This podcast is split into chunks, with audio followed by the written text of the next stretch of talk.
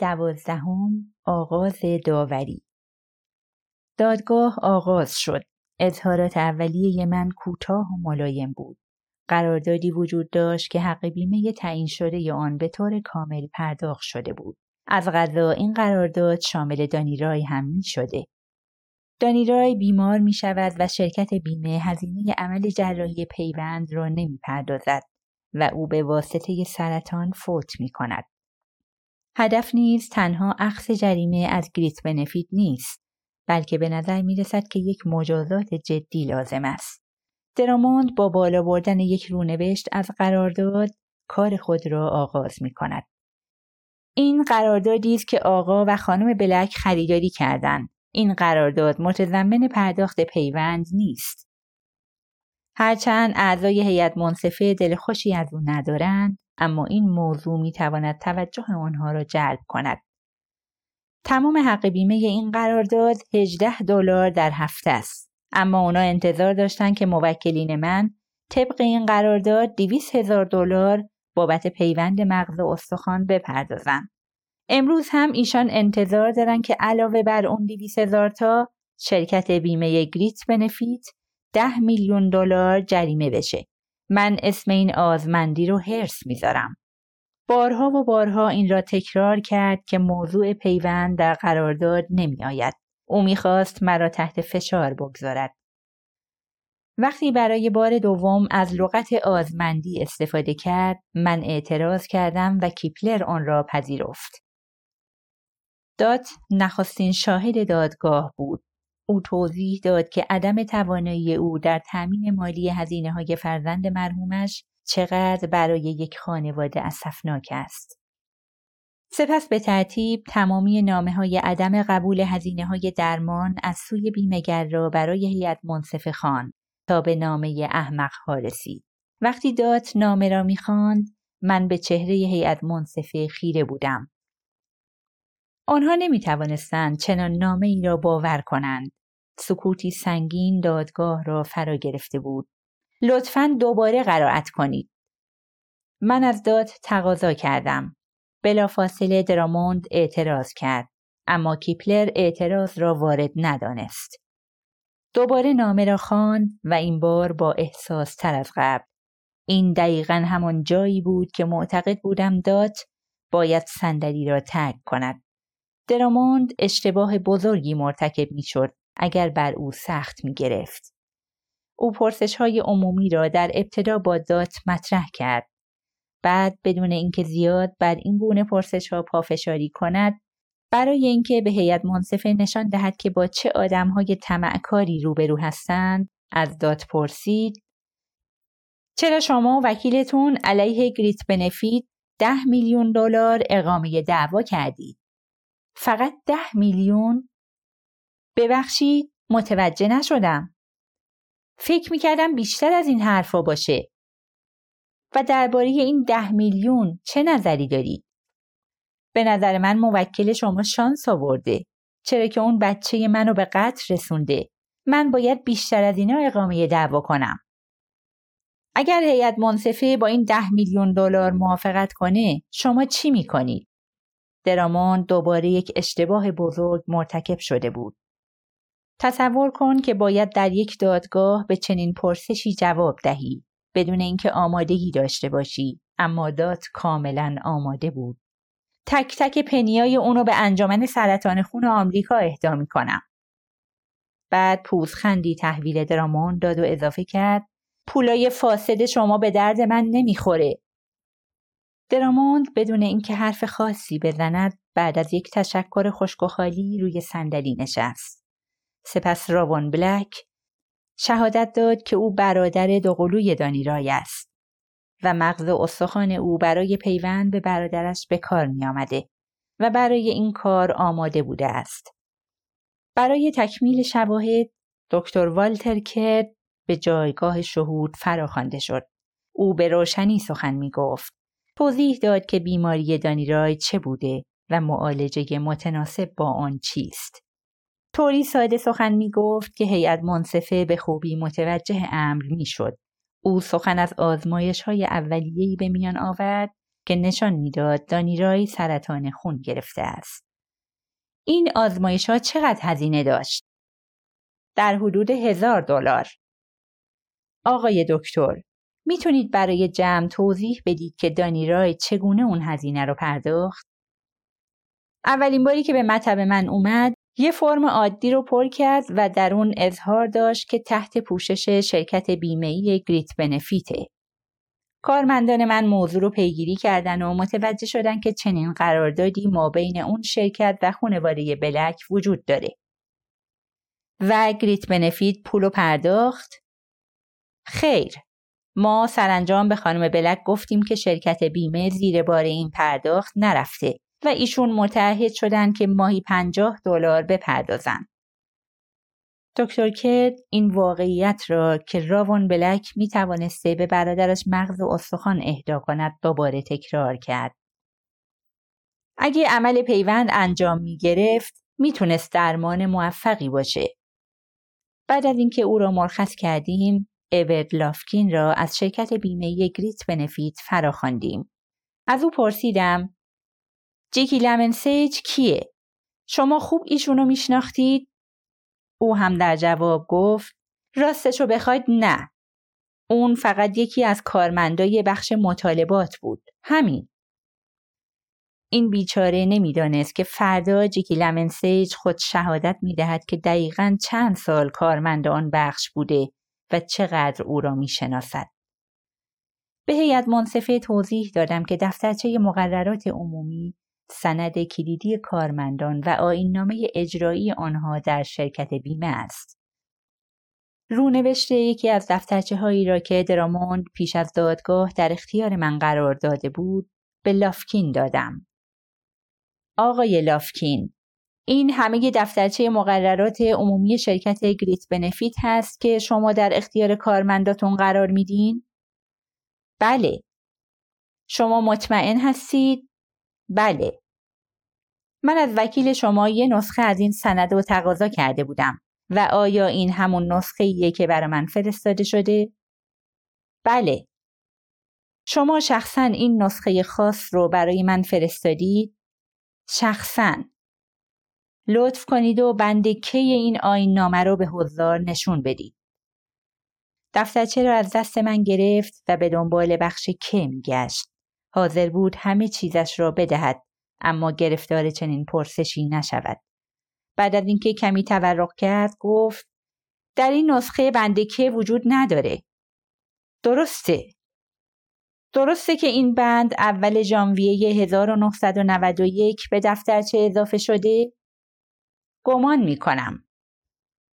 این دقیقا همون سالیه که قرارداد خانوادگی بلک امضا شد. بذارید کمی درباره این بند مرموز صحبت کنیم. بد نیست پاراگراف سوم رو بخونیم. این پاراگراف متضمن دستور انکار هر گونه مطالبه مشتریان ظرف سه روز بود. هر گونه مطالبه ای. اگر الان دادگاه متوقف می‌شد، هیئت منصفه هر آنچه را که می‌خواستم حکم می‌کرد با اینکه آنها حتی یک بار هم دانی رای را ندیده بودند. جیکی لمن سیج را که با پرواز به منفیس آمده بود در فرودگاه دیدم و او را به هتل بردم. سریعا به سراغ پرسش هایی رفتیم که آماده کرده بودم. سهشنبه صبح لافکین باید به پرسش های بیشتری جواب دهد. خیلی سریع از لافکین پرسیدم. شما به خانم لمنسیج دستور داده بودید که شرکت رو ترک کنن؟ من چنین کاری نکردم. آیا برای اینکه شرکت رو ترک کنه هیچ مبلغ خاصی دریافت نکرد؟ خیر، ایشون به انتخاب خودشون شرکت رو ترک کردن. سپاسگزارم عالی جناب. پرسش خاصی از شاهد ندارم. دراموند می‌خواست موکلش را از چنین محلکه ای نجات دهد. به خاطر همین خطاب به قاضی گفت عالی جناب بعدا در صورت نیاز از آقای لافکین به عنوان شاهد دعوت به عمل میاریم. البته این جمله بدان معنا بود که دیگر کسی لافکین را در این دادگاه نخواهد دید. قاضی خطاب به من گفت شاهد بعدی خودتون رو فرا بخونید. با صدای بلند گفتم خانم جیکی لمنسیج رو به جایگاه می‌خوانم. لافکین بیچاره که از همه چیز بیخبر بود لحظه ای ایستاد. نگاهی به اطراف کرد و با قدمهایی تندتر از دادگاه خارج شد. با این پرسش جلسه را پی گرفتم. خانم لمن سیج، شما چند سال برای شرکت گریت بنفیت کار کردید؟ شش سال. چه زمانی از کار بیکار شدید؟ سوم اکتبر. چرا و چگونه؟ اخراج شدم. منظور شما اینه که به قصد خودتون از شرکت خارج نشدید؟ خیر، اخراج شدم. چه کسی شما رو اخراج کرد؟ ایورد لافکین، کرمید آلدی، جک آندرهیل و بقیه. این نامه ایه که نشون میده شما به اختیار خودتون از اونجا بیرون رفتید. نامه ای را به او دادم که به گفته خودش توسط خود او تایپ و امضا شده بود. تمام این نامه دروغه. بعد ادامه داد قرار بود من درباره مطالبات خانم بلک در جلسه پنجم اکتبر اظهاراتی داشته باشم. روز شنبه قبل از پنج اکتبر می‌خواستم برای جلسه ای با جک آندرهیل به دفتر برم. با انگشت اشاره آندرهیل را که کت و شلوار توسی پوشیده بود به هیئت منصفه نشان داد و ادامه داد. اون یکی از وکلای شرکته به من گفت که اگه فورا شرکت رو ترک کنم این نامه رو امضا کنم و موضوع رو مخفی نگه دارم ده هزار دلار به من می‌پردازن.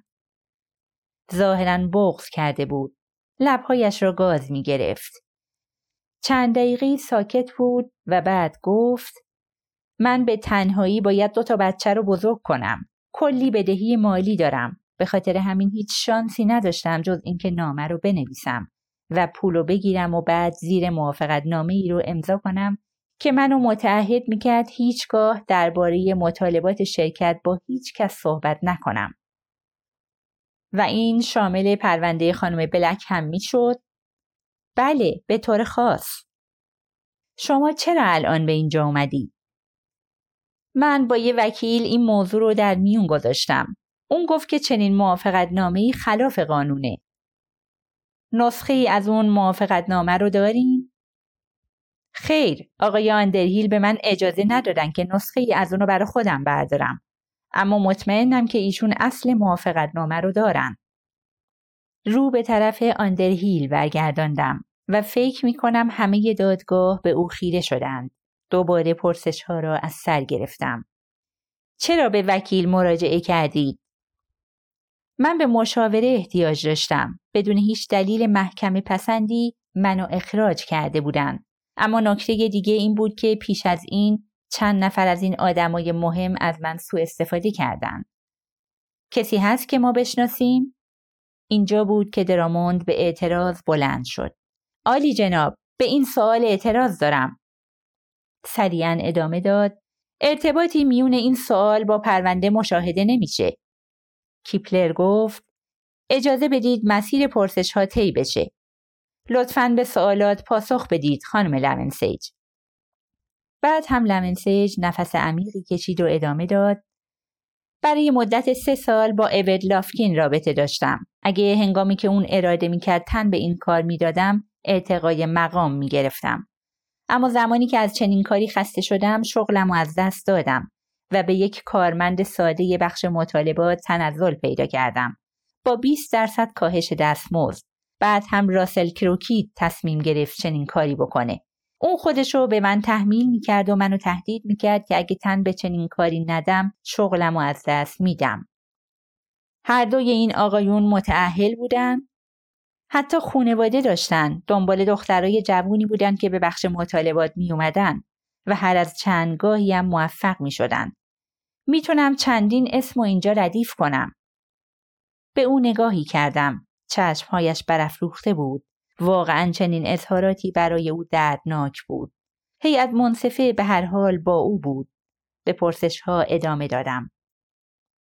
اجازه بدید به سراغ پرونده خانواده بلک بریم. این یکی از پرونده های شما بود. درسته؟ تایید می کنید؟ بله، فرم اصلی مطالبه خانم بلک به من داده شد. من طبق سیاست های شرکت برای اون رد ادعا فرستادم. چرا؟ چون همه مطالبات اینجوری رد می‌شد. تمام اونا بله سیاست ما این بود که همه مطالبات رو در مرحله اول رد کنیم تا اینکه مبلغ مطالبهشون رو کمتر کنن. مطالبات بزرگ تنها در صورتی پرداخت می‌شد که یه وکیل اونو پیگیری می‌کرد. خود این موضوع به یک سال دادگاه نیاز داشت و این برای مدیریت شرکت واقعیت دلچسبی بود. یک سال ادعای مطالبه مشتریان رو رد می کردیم. از طریق این تأخیر پولی به جیب می زدیم و بعد برای تصفیه حساب دور از چشم دادگاه مبلغ کمتری رو پیشنهاد می کردیم. اینها تبدیل به انباری از طلا می شدن. طلا مثلا چقدر؟ چیزی بیشتر از چهل میلیون دلار. شما این موضوعات رو از کجا می دونید؟ اگه هر کسی با این کسافت ها چند وقت همراهی کنه از کارای اونا سر در میاره. می‌دونی من به این موضوع افتخار نمی کنم. با پرونده خانواده بلک چگونه رفتار شد؟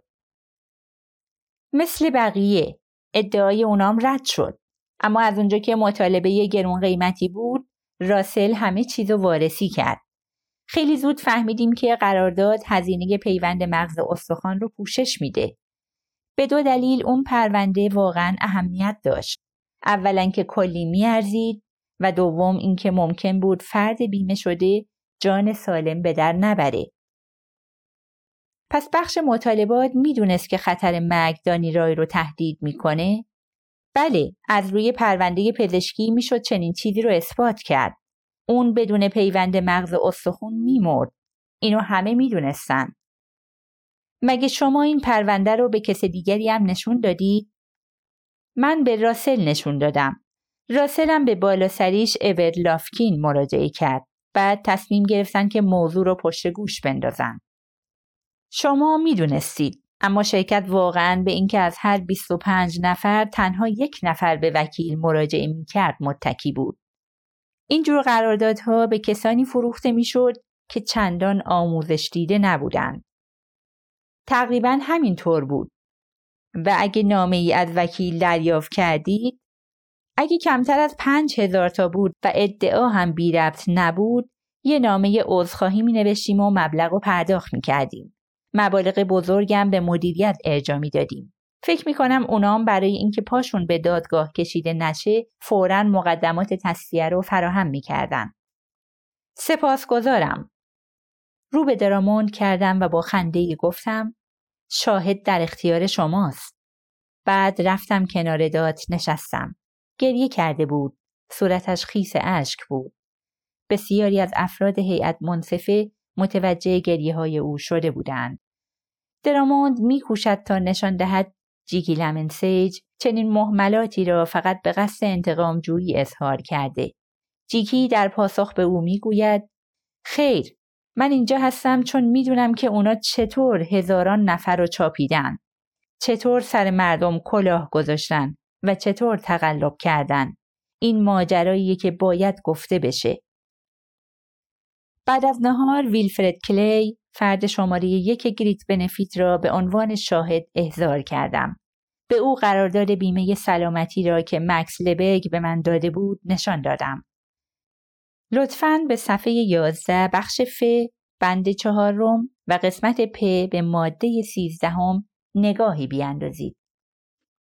آنقدر این بند و ماده ریز نوشته شده بود که او تقریبا مجبور شد کاغذ را به نوک دماغش بچسباند. به هیئت منصفه نیم نگاهی انداختم. نمی توانستند جلوی خنده های خود را بگیرند. نهایتا او گفت پیدا کردم. گفتم لطفا برای ما بخونید. بعد از اینکه ماده مورد نظر را خواند پرسیدم هدف از این بخش چیه؟ منظورش اینه که ما برای پیوند مبلغی رو نمی‌پردازیم. آیا پیوند مغز و استخوان هم جزئی از پیوندها محسوب میشه؟ بله، در فهرستم اومده. یک رونوشت از قرارداد خانواده بلک به او دادم و پرسیدم هزینه چه جور پیوندهایی با این قرارداد پرداخت نمیشه؟ توضیح دادم ما اصلا برای پیوند پولی نمی‌پردازیم. لطف کنید از روی قرارداد بخونید.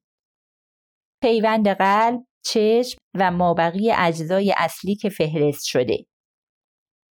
مغز و استخوان هم در فهرست اومده؟ خیر.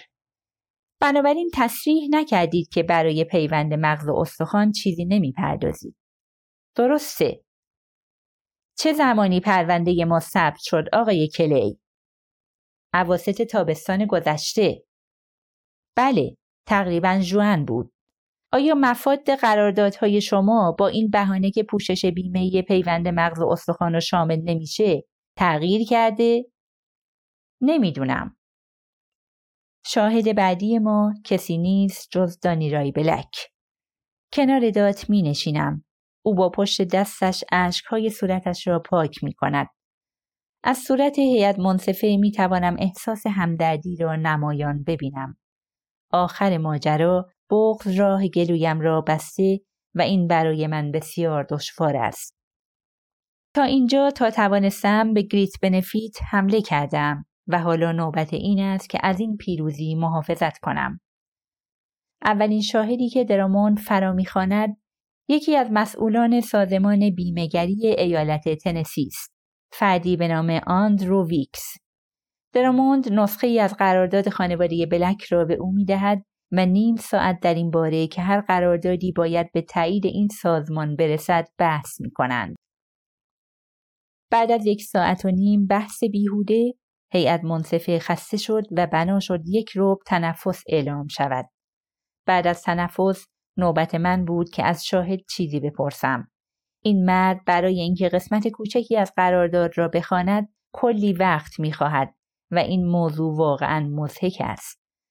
بعد از اینکه او مرخص شد دراموند پیتون ریسکی را به عنوان شاهد فراخواند.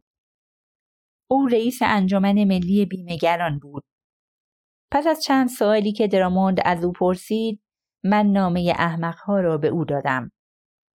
آقای ریسکی شما می‌تونید مستقیما به چشمای خانم بلک نگاه کنید و ادعا کنید که مطالبه اونا منصفانه بررسی شده و مورد پذیرش قرار نگرفته؟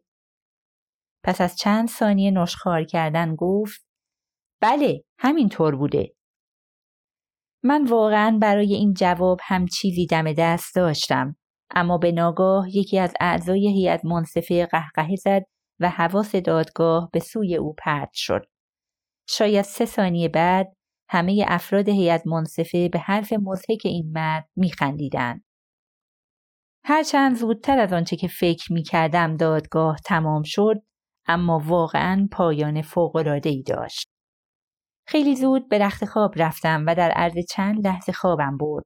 شاید یک ساعت بعد بود که تلفن زنگ زد.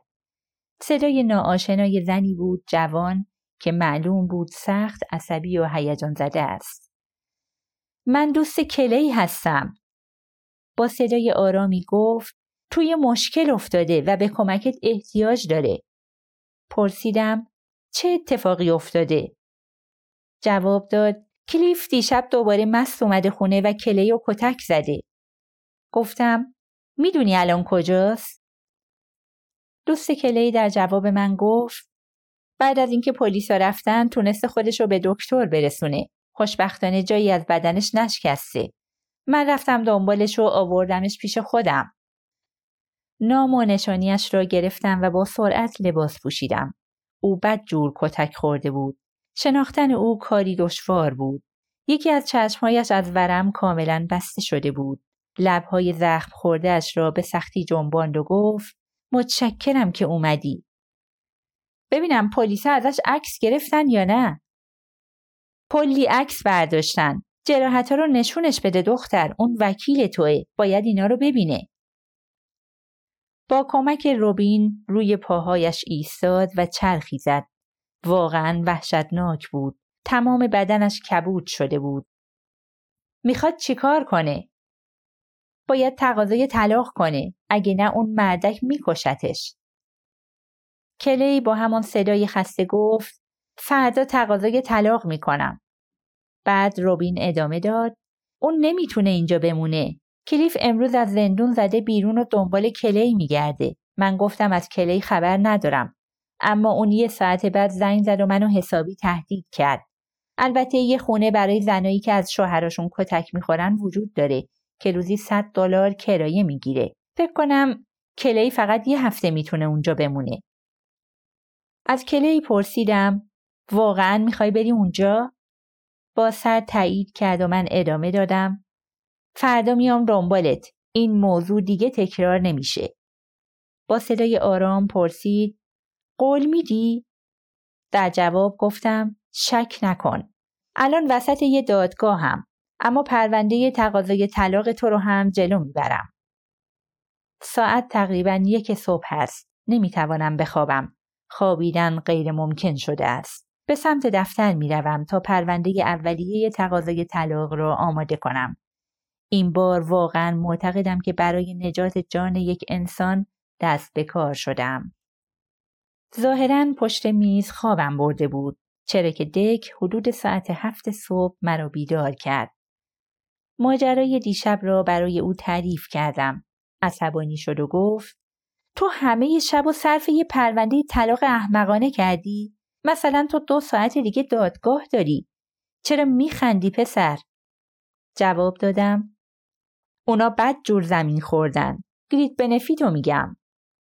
او هم گفت نه موضوع چیز دیگه ایه. تو یه جورایی عاشق شدی. پرونده را روی میز رها می کنم. آماده ثبت شدن است. بعد از اینکه ثبت شد یک نسخه را هم برای کلیف میفرستم.